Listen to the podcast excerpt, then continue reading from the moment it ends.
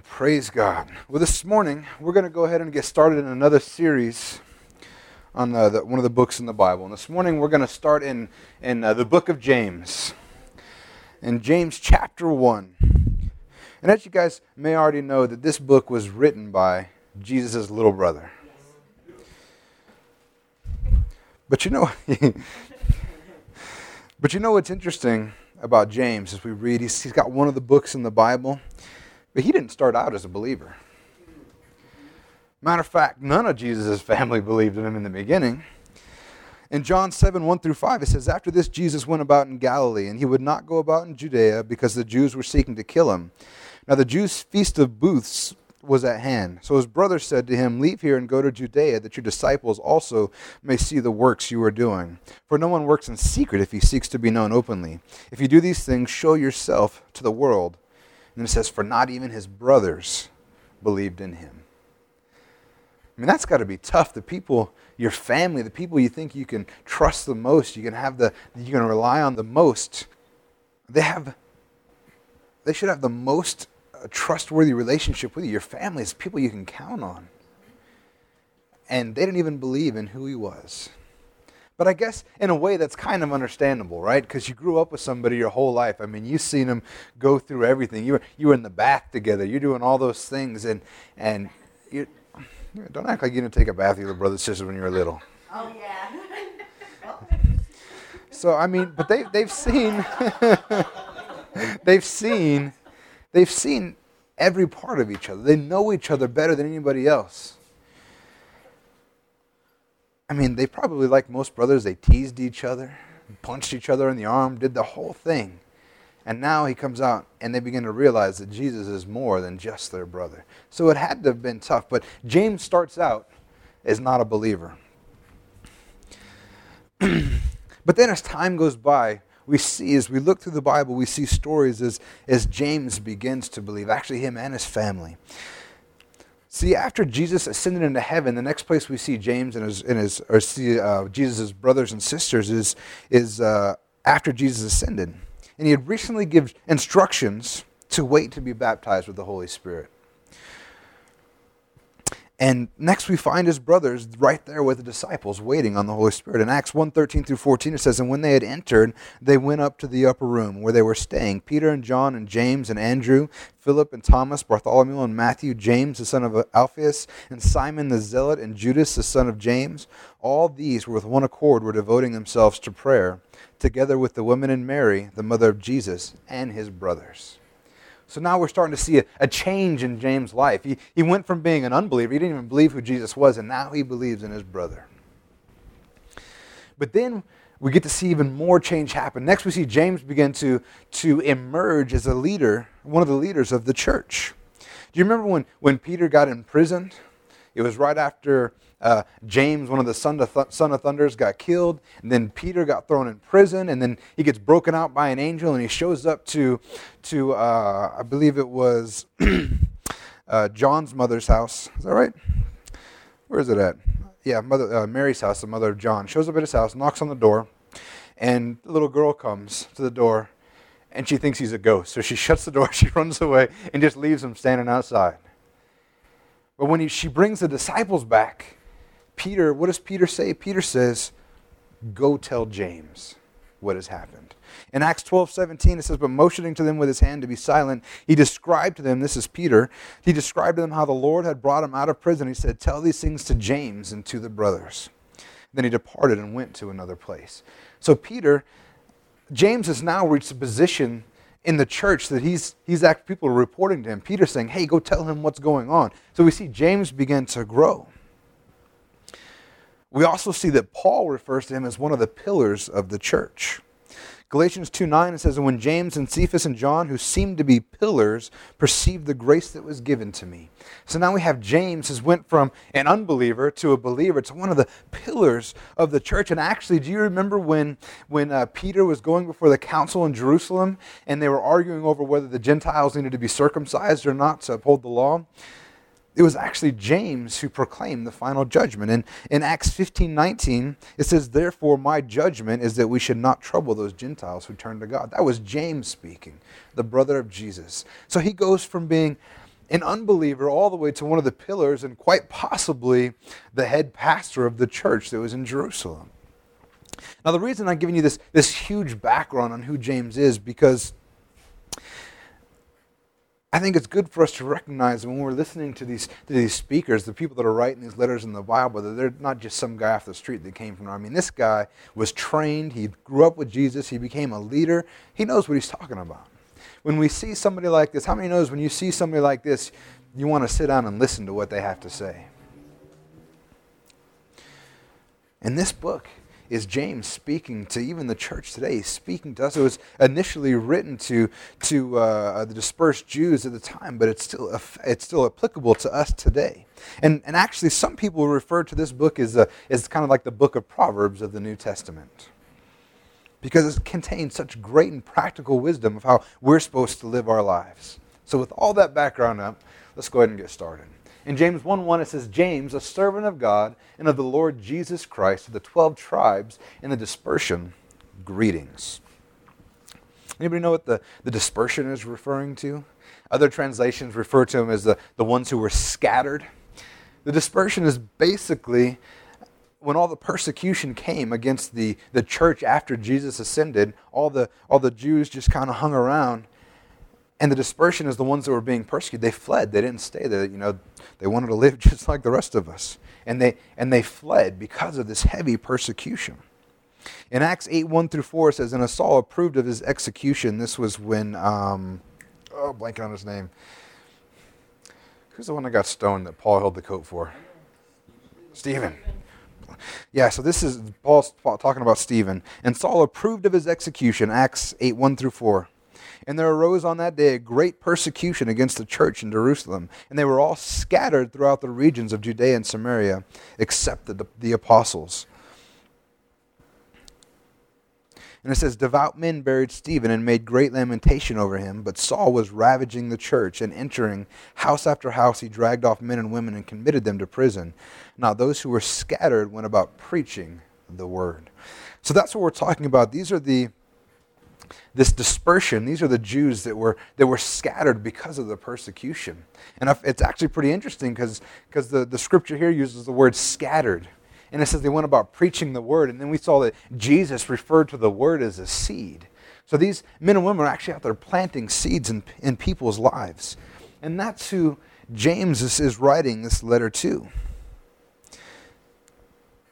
You know, it's interesting that this persecution is what actually drove the spread and growth of the church.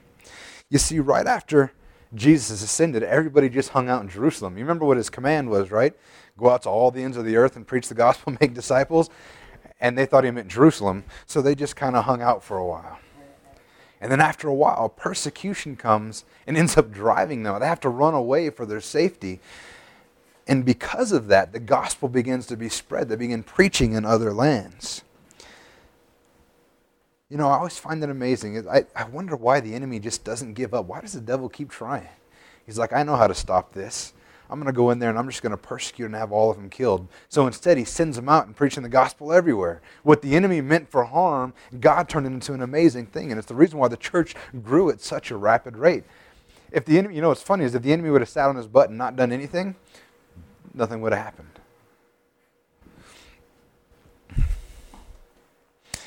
So I just spent, what, five minutes talking about who James was, his qualifications, where he's at.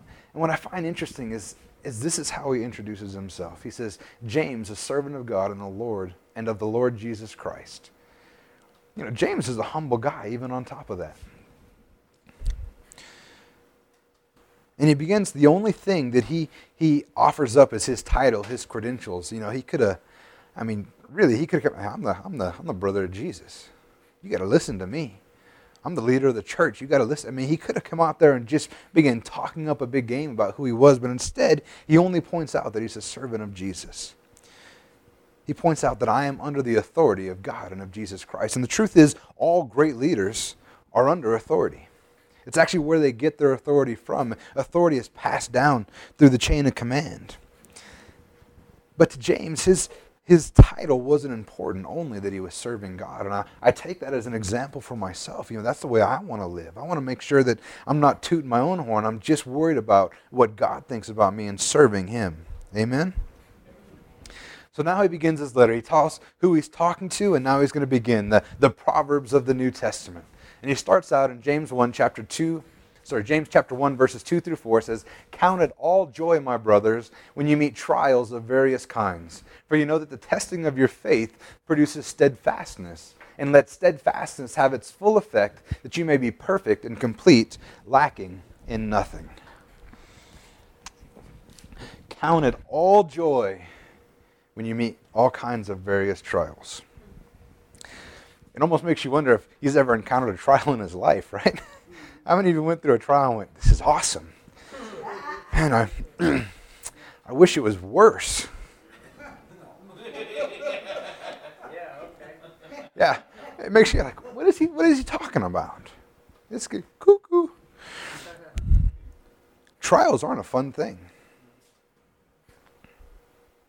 Some trials are just part of being human. Sometimes we, you know, sickness, accidents, disappointments, all to various degrees. Some are because you're a Christian. You're going to face trials just because you're a Christian.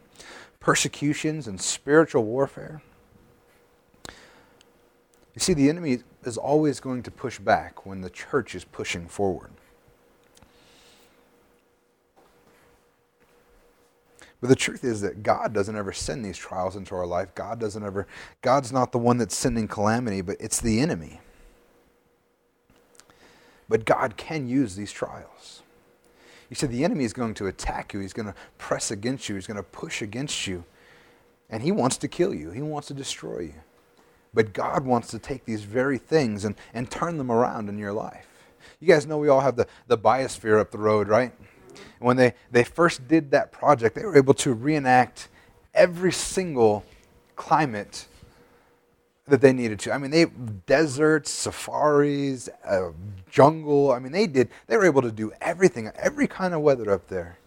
But they were missing one thing, the one thing that they couldn't reproduce, and that was wind. And what happened was, is these trees, as they began to grow and they get and they begin to get taller and bigger, they eventually began to snap under their own weight.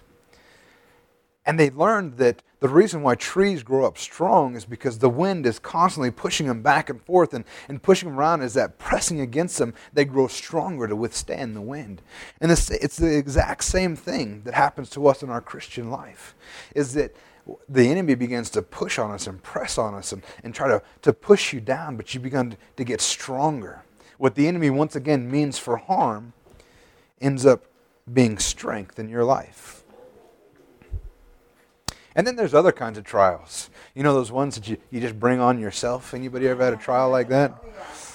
They're pretty much our own doing. Somehow we build an expectation apart from God. And we're like, why am I going through this? When it was our own fault. Like, why, why do I not have enough money to pay my bills when I, I spent all my money on pay per view? And then we're like, God, why are you letting this happen to me? Why don't I have any money? when it was our own fault, right? You know, this is one of the, the situations we find ourselves in, and we think that God's not moving, but it's actually our own stupidity that is causing it. But even in those situations, I want you to know that God has a plan for your life. We need to be wise. We need to do smart things. This is what this book's good about. It's got a lot of, a lot of wisdom for us. James refers to this stuff as testing of your faith. These trials that come against you is testing of your faith. I actually find that really interesting because when we go through trials, our first thought is this is a testing of, of our resolve. It's a testing of our capabilities or our abilities to handle a situation. But it's not. These things that come against you are a testing over your, of your faith. And why is that? Because you should never be relying on your own abilities to handle stuff. You should be relying on God always. But he says to go ahead and, and this testing of your faith produces steadfastness, and let steadfastness have its full effect. We need to be steadfast. We need to stand strong. When the enemy is pressing against us, we don't need to, to give way and go with them. We need to stand strong.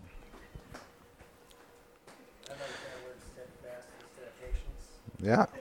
Well, there's, there's many words that are used for it. The, uh, the NASB translates the word to endurance. And that's the, the, the act or power of enduring an unpleasant or difficult process or situation without giving away. Enduring, being steadfast. And the tr- when this happens, we, we have a choice. We can get frustrated and upset with God because it's not, our go- it's not going our way. Or we can continue to keep our faith and hope in Him and grow into the men and women that God wants us to be. And then it says, it'll have its full effect that we may be perfect and complete, lacking in nothing. The full effect of our faith growing is turning ourselves into, is God turning ourselves into the people that He, he called us to be. People who put faith in Jesus and, and only Jesus. People that have their faith grow by leaps and bounds and have our ability to withstand anything that comes our way. It increases as we become stronger in the faith. So, this is why we're to consider it joy. It's not the trials that we're thankful for. The Bible elsewhere says, give thanks in everything, not for everything. But we consider it joy because we know that, one, we're going to win. It doesn't matter what the trial is, we're going to get through it. The, devil, the devil's just beating his head against a brick wall. And then the outcome is not that we're destroyed or killed or weakened. The outcome is that we're stronger because of it. That's why we should consider it joy. Amen?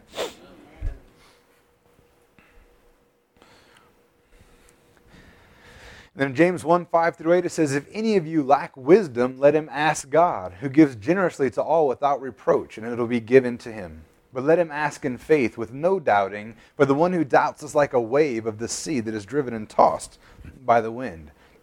For that person must not suppose that he will receive anything from the Lord. He is a double minded man, unstable in all his ways. Who here lacks wisdom? I know there's plenty of times that I lack wisdom.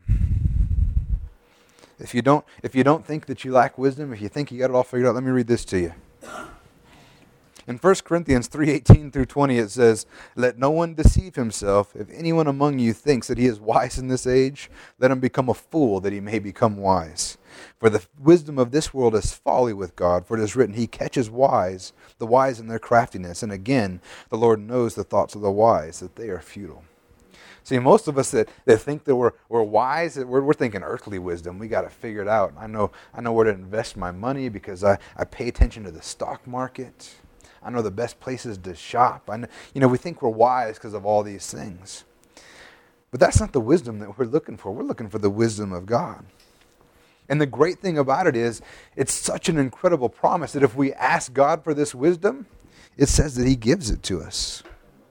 If you don't know what to do in a situation, ask God. And then it says He gives it without reproach. Not only does He give it to you, but He gives it without reproach. That makes it even better because He never gives it to you with, with disapproval or disappointment. You know, when you come and ask God for wisdom, He's not like, oh, you should know this. He's not disappointed with you. He's not, he's not disapproving of you asking for wisdom. I'm so thankful that God doesn't think less of me when I ask for help. But matter of fact, He thinks better of me because I'm trusting Him. When you ask God for help, when you're putting your faith in Him, you're pleasing Him. But when we go to ask God for wisdom, there's a few things that, that we need to be aware of, I think. One is that it has to be done in faith. In other words, we believe that God is going to give us that which we ask. In Mark 11 24, it says, Therefore I tell you, whatever you ask in prayer, believe, believe that you have received it, and it will be yours. That seems like a backwards order to things. Ask for something and believe that you've already received it. But that's faith. But then you say, Pastor Wayne, what if I ask for something ungodly? Well, see, what happens when we ask for something ungodly is we, we begin to find ourselves falling in this double minded man category. And we'll, we'll get into that a little bit more in a few, but when you have your eyes focused on Jesus, when we're in sync with His will for our lives, when we're, when we're leaning on Him for understanding, when we're trusting in Him, then our priorities, our focus, our wants and needs are all going to be in accordance with what God wants for our lives. If your eyes are on Jesus, you're not going to be asking for your neighbor's wife. I can promise you that.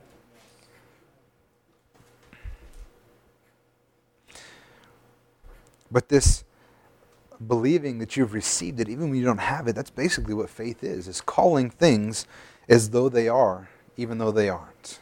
That's faith. That's actually what God did. In Romans 4:17 it says, as, as it is written, I have made you the father of many nations in the presence of the God in whom he believed, who gives life to the dead and calls into existence the things that do not exist. This is what, what God does. Matter of fact, that's how he created the heavens and the earth, right? He spoke and it was. You're like, okay, that makes sense for God. He's God. What does that got to do with us? But you'll find that that's the exact same thing that Jesus taught. One we just talked about, he says, believe as though you've received it.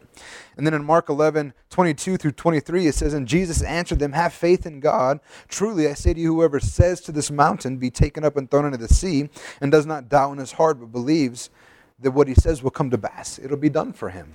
So now Jesus is saying, Say it out loud. Call things that aren't as though they are. And then we go a little bit later into the book of, of uh, 2 Corinthians. When Paul speaks, we find out this is what his disciples did. Paul says this in 2 Corinthians 4.13. It says, Since we have the same spirit of faith, according to what has been written, I believe and so I spoke, we also believe and we also speak. That's what faith is about. Trusting that God will do what you ask. So the question is if it's just lip service, if we don't actually believe we're going to receive what we're asking, if we're just saying it so the people around us think, oh, he's super spiritual, what's the point if it's just lip service?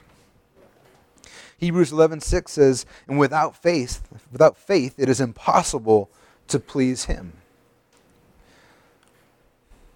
So James goes on to say that, that when we doubt, we're actually like a wave driven and tossed by the wind. In other words, you have no footing. You have, you know, a wind, a wave It's just being pushed by the wind. It can't grab onto anything. It has no footing. It has no solid ground to stand on. It's just pushed in whatever way that the wind wants to push it. And that's what happens to us. Instead of standing on faith, instead of standing on solid ground, we react to every circumstance that we're in. When something's going bad, we let it push us over to one side and do these things as we react to our situation. But that's not what we're looking for. We're looking to stand in faith, to stand against what's pressing against us, pushing against us. And James says when you live like that, when you, when you live a life that, that is only reactionary, where you're only being pushed around by your circumstances, he says, don't expect to receive anything. He says, that person must not suppose to receive anything from the Lord because he is a double minded man. And you're unstable in all your ways. So you've probably seen this. Christians that raise hell on Saturday night, but they, they lift their eyes to heaven on, on Sunday morning. Those are unstable people. There's no stability in their lives. That's not a, a house built on solid rock, but a house built on shifted sand. I know in my life, I want to and I will continue to trust God because I want to be a stable man. I want to know that whatever I ask from God, I will receive. This is the wisdom that we receive. We listen to the words of James and we, and we enact it in our lives. Then in James 1 9 through 11, it says, Let the lowly brother boast in his ex- exaltation and the rich in his humiliation, because like a flower of the grass he will pass away. For the sun rises with its scorching heat and withers the grass. Its flower falls, its beauty perishes, so also will the rich man fade away in the midst of his pursuits. How many know that as Christians we need to have a right view of ourselves? And this view of ourselves is based solely on what Jesus has accomplished inside of us. Not our accomplishments, but his accomplishments. See, this is why the lowly man can boast in his exaltation, because the lowly man has thought wrong of himself his whole life. They're the ones that have been taught their whole life that they're worthless. They've been taught that they're weak. They've been taught that they're ugly, that they have no value, that they can't accomplish anything. They're unwanted, they're unloved.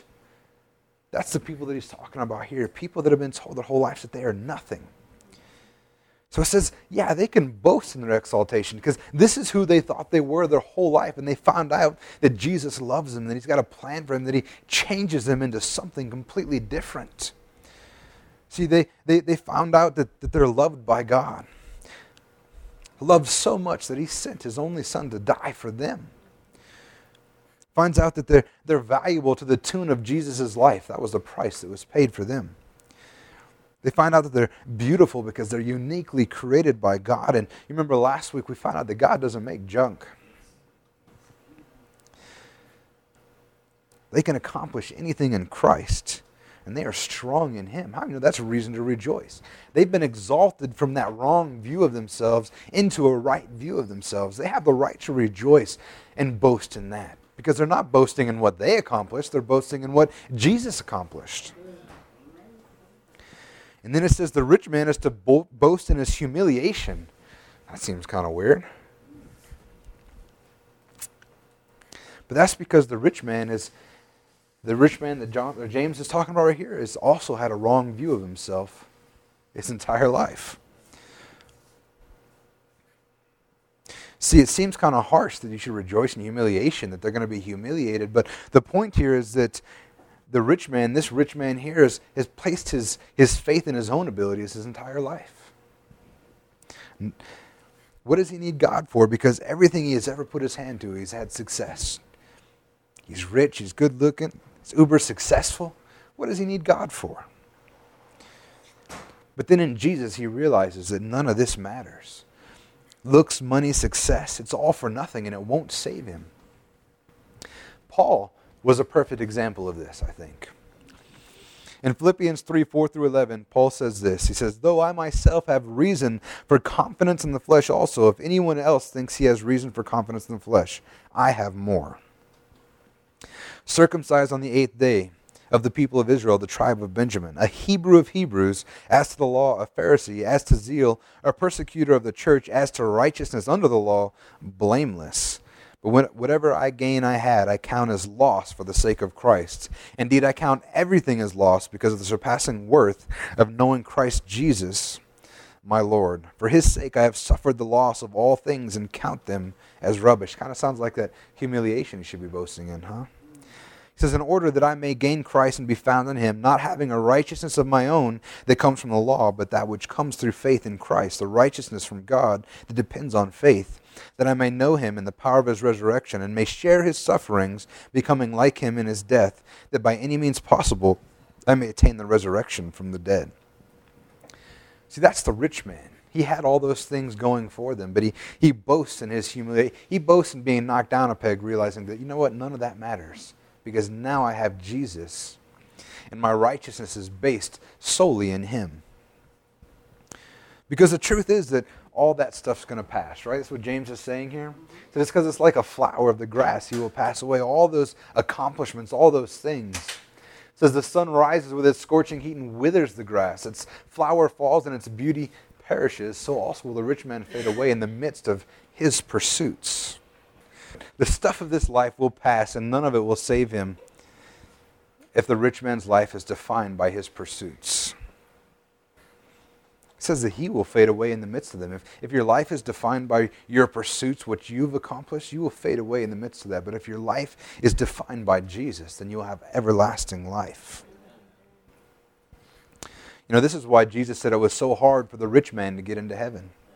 In Matthew 19, 23 to 24, it says, And Jesus said to his disciples, Truly, I say to you, only with difficulty will a rich person enter the kingdom of heaven. And again, I tell you, it is easier for a camel to go through the eye of a needle than for a rich person to enter the kingdom of God. And to be clear, this doesn't mean only money. This is anyone who desires anything else and places before Jesus Christ. You fall in that same boat. In James 1:12 it says, "Blessed is the man who remains steadfast under trial, for when he has stood the test, he will receive the crown of life which God has promised to those who love him." Here's what I want you guys to know. The enemy is going to try his hardest to make you fall away. He wants you to fail. He wants you to give up. He wants you to get mad at God and think that God doesn't care. He wants you to think that God is powerless. Truth is, the devil wants your company for eternity. Has you read the end of the Bible yet? See, this is what remaining steadfast is about to stand firm to the end. What he's talking about here, blessed the man who remains steadfast under trial, he's talking about remaining to the end. He's not talking about having a bad day. I want you to know that if you have a bad day, if, if you mess up and you sin, the Bible says that we still have an advocate. In 1 John 2 1, it says, My little children, I am writing these things to you so that you may not sin. But if anyone does sin, we have an advocate with the Father, Jesus Christ, the righteous. So we're not talking about a bad day here, but what we are talking about is, is standing strong to the end. Not ever being pushed away by the enemy, giving up your faith. Colossians 1:22 through 23 says he is now reconciled in his body of flesh by his death in order to present you holy and blameless and above reproach before him if indeed you continue in the faith stable and steadfast not shifting from the hope of the gospel. That's what he's talking about remaining steadfast. Our standing before God is secure as long as our faith does not shift from the hope of the gospel. And the truth is, it may not always be easy. There's an enemy who wants to kill you and destroy you. He wants nothing more than to steal your joy, to steal your life out from underneath you. But let's remain steadfast, not letting him have his way. In James 1 13 through 16, we get to talk about temptation. That's always a fun subject. James 1 13 through 16 says, Let no one say when he is tempted, I am being tempted by God, for God cannot be tempted with evil, and he himself tempts no one. But each person is tempted when he is lured and enticed by his own desire. Then desire, when it is conceived, gives birth to sin, and sin, when it is fully grown, brings forth death. Do not be deceived, my beloved brothers.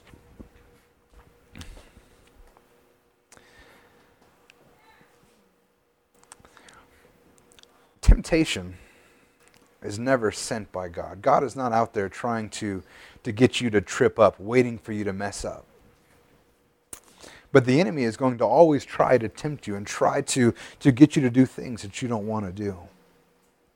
And I thank God that while God can and will let us grow through these things, like we said, these are like the, the wind blowing against us, so our, our, our branches get stronger.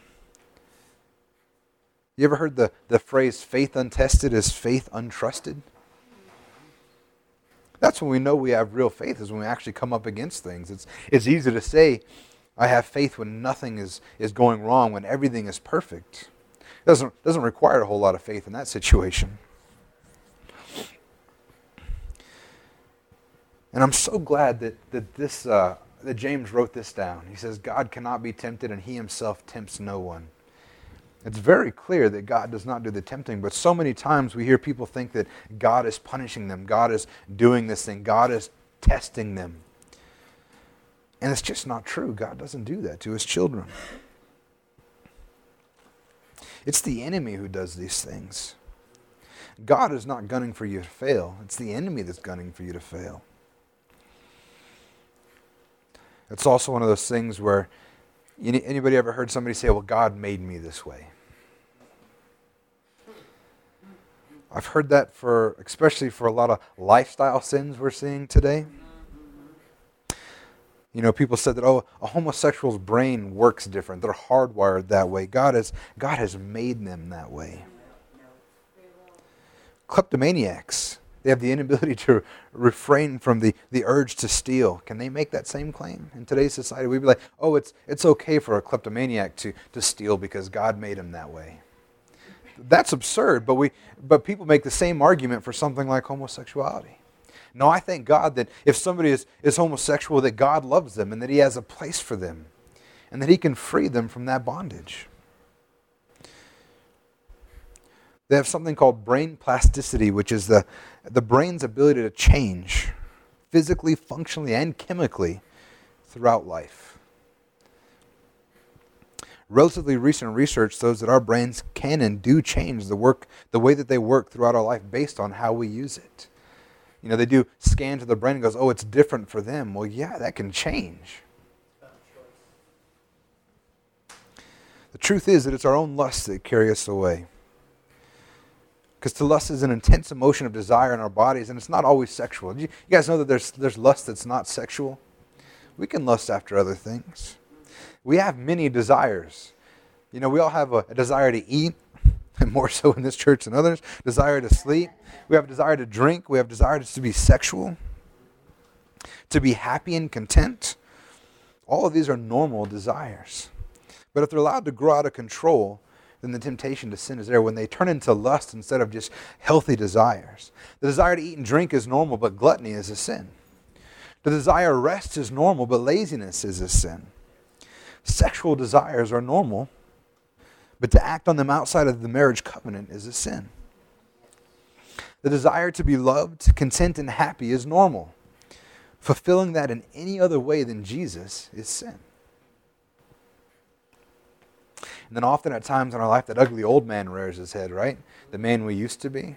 We, we take a moment and forget that we've been made brand new, and that old man tries to sneak back into our life. Things we used to do begin to tempt us. You know, letting these things go unchecked and not reasserting who we are in Jesus Christ, that can lead to sin. You see, the, the word there for enticed and lured it's it's comes from the Greek verb to, to catch or to bait, like to catch a fish with bait. That's what temptation is. The enemy's throwing out his line, waiting for you to take a bite so he can reel you in. The enemy knows what the enemy knows what tempts you. The enemy knows the right bait to pick for you. And the, the bait for me is not the same as the bait for you. The same, you know, you don't catch a catfish with the same bait that you catch a trout. And the enemy knows that. He picks his bait for you just for you to try to reel you in. He wants to ensnare us. It says, then that desire, when it is conceived, gives birth to sin, and when it is fully grown, it brings forth, forth death. You see, when that, that that, that temptation is conceived, that desire is conceived, the issue, we haven't received the issue there. That, that popping into your head when it's conceived, it gives birth to sin, but it's not sin yet.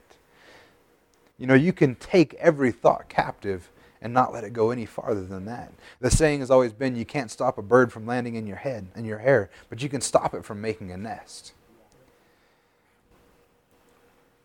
And then James goes on to say we need to take great care that we are not deceived as well. You know, the enemy is doing a great job of that today in this society because everything's okay now. He's deceived people into thinking that what they're doing is perfectly okay. It's perfectly normal. He's deceived them into thinking. Even people in church, we have, we have churches now that are allowing things, that are, are, are supporting things they should be. They've been deceived. That's something we need to take great care of as well. Don't let yourself be deceived. If it's, if it's not in alignment with the Word of God, then it's not God's will.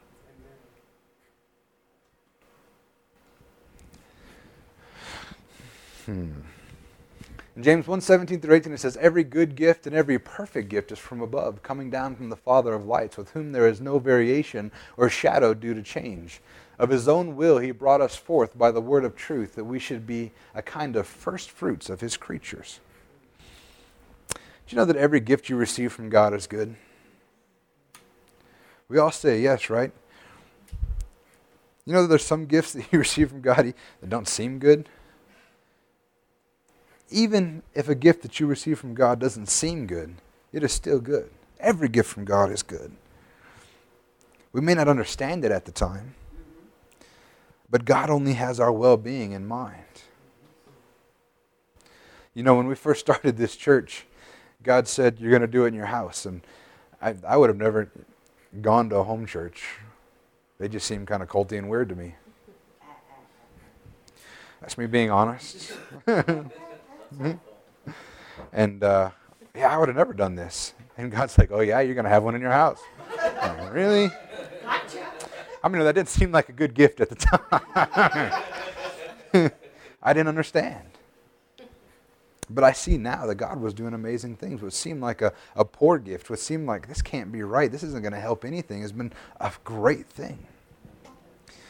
Or it's like when you don't let your kids go out and play in the freeway. They, they may think that they're missing out on all kinds of fun, but I mean, that's a good gift that you're giving them so they don't get hit by a car.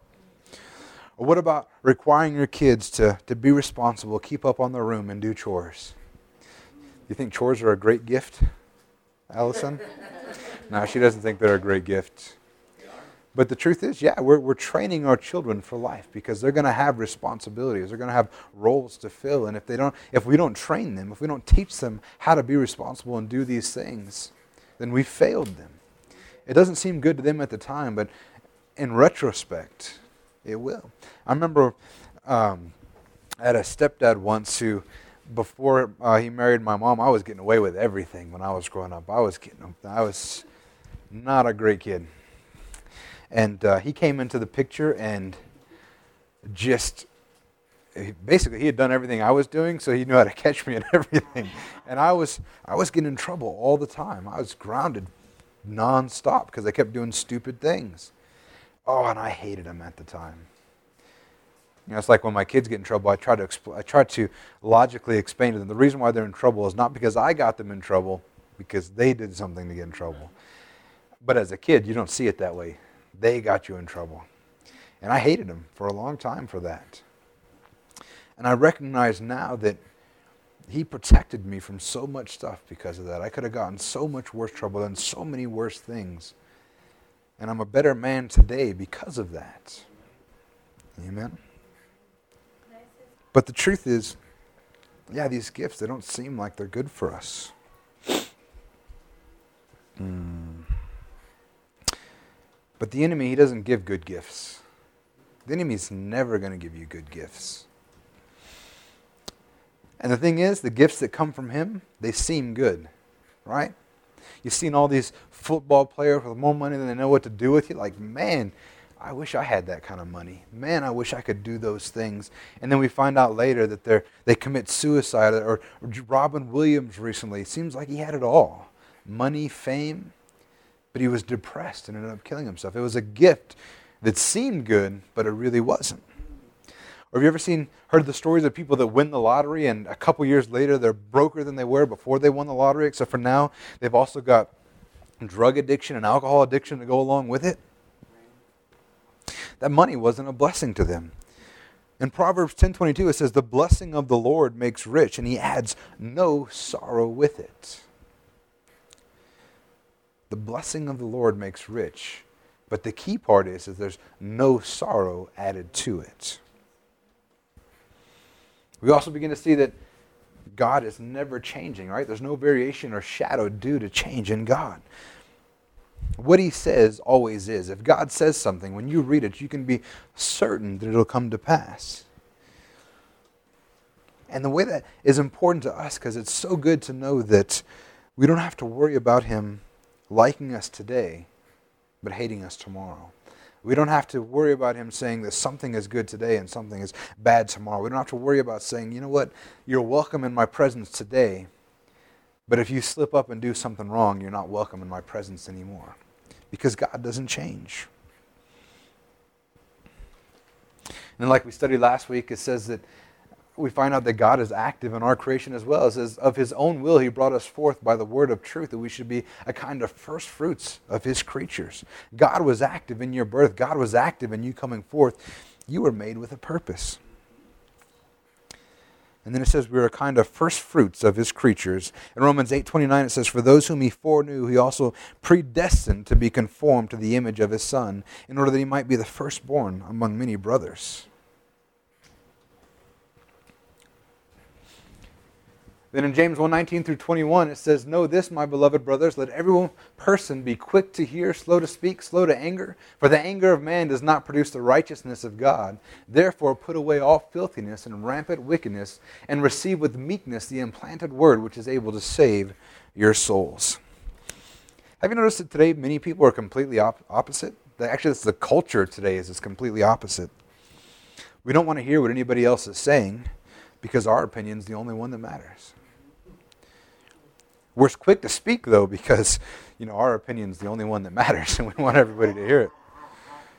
And instead of being patient with people, we anger quickly because our opinion and contentment and, and our way is the only one that matters.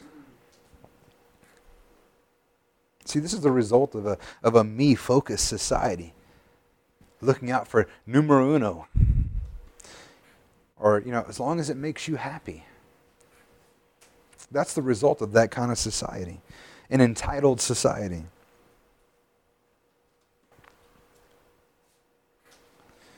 He says, Know this, my beloved brothers, let everyone be quick to hear, slow to speak, and slow to anger. As Christians, we need to be able to be open to what other people are saying, hear what they have to say, and don't just shut them out because, because you think you had it all figured out. And it says, Be slow to speak. You know, the, the, the Proverbs, I don't remember where it's at, but basically it says, even a foolish man seems wise if he doesn't open his mouth. That's when we talk, we get ourselves into trouble. And then slow to anger. You know, one of the greatest problems with, with society, and even in the church today, is that we're, we get so easily offended. Even when offense was not intended we get so easily upset at somebody when something happens and we get angry and upset with them when they didn't mean to offend us. They didn't mean to, to hurt anybody. But that's the way we take. I mean, people church hop because they get upset at one church and like, well, I'm going to go somewhere else. And they go there and then they get offended from there and then they go somewhere else. Because the truth is, we get offended so easy. And then he talks about that this anger is, is the bad kind of anger. He says, For the anger of man does not produce the righteousness of God. You know, there is a righteous anger. Anger is okay. When we get angry at sin, when we get angry at what sin is doing to people, that's okay.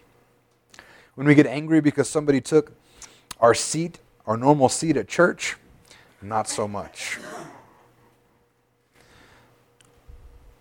That's not righteous anger, that's selfish anger. And James goes on to say, put away all filthiness and rampant wickedness. Because basically, that's who you were. That's not who you are anymore. Be done with it. Put it away. You know, he, he recognizes that at one time you had it. But he says, put it away, tuck it away. The Bible actually says you're dead to it now. You're dead to sin and alive to righteousness, a slave to righteousness. And then he goes on to say, because we receive with meekness the implanted word which is able to save our souls. You know that being meek is not a bad thing? Because everybody wants to equate meekness with weakness, but they're not the same thing. Jesus was meek. We can all agree on that, right? How many here thinks that Jesus was weak? Good. I thought I was going to have to kick somebody out of the church if they raised their hand. Just kidding. Yeah, Jesus was meek, but he was not weak. You know, the idea of, uh, uh, I was just reading an article uh, about this the other day, and I forget who wrote it, so forgive me, but he said that meekness was like, um, think of a, of a horse that's, being, that's been tamed. The horse still has all the power and strength that a wild horse has, but it's under control, it's kept. It's not just bursting out at the seams. And that's, that's what being meek is. You know, we can receive the Word of God without being weakened. But instead, we operate in constraint. We, we put away all the filthiness and rampant stuff away. We're not weakened by that. We're actually strengthened by that. What time is it? You know what? We'll go ahead and stop there. We'll finish up uh, next week in about the same place. But uh, yeah, you know, as we listen to, this, to these messages, we go through the book of James, and we found out that, you know, the book of James is, is like said, the, the Proverbs of the New Testament. You'll notice that all these things, all this advice for us to live our lives, is ways that if we would just act this way, we put away the filthiness, put away the, the, the, the bad stuff, and live this stuff out, and we begin to live the life that God calls us to live by receiving His Word. So let's take that challenge as we live our life. Let's, let's try not to have unrighteous things. Let's try not to be offended And the way we do that is by spending time in the Word so that our faith grows, our revelation of Jesus Christ grows, and our revelation of who we are in Him grows. Amen? Amen. Let's go ahead and stand to our feet.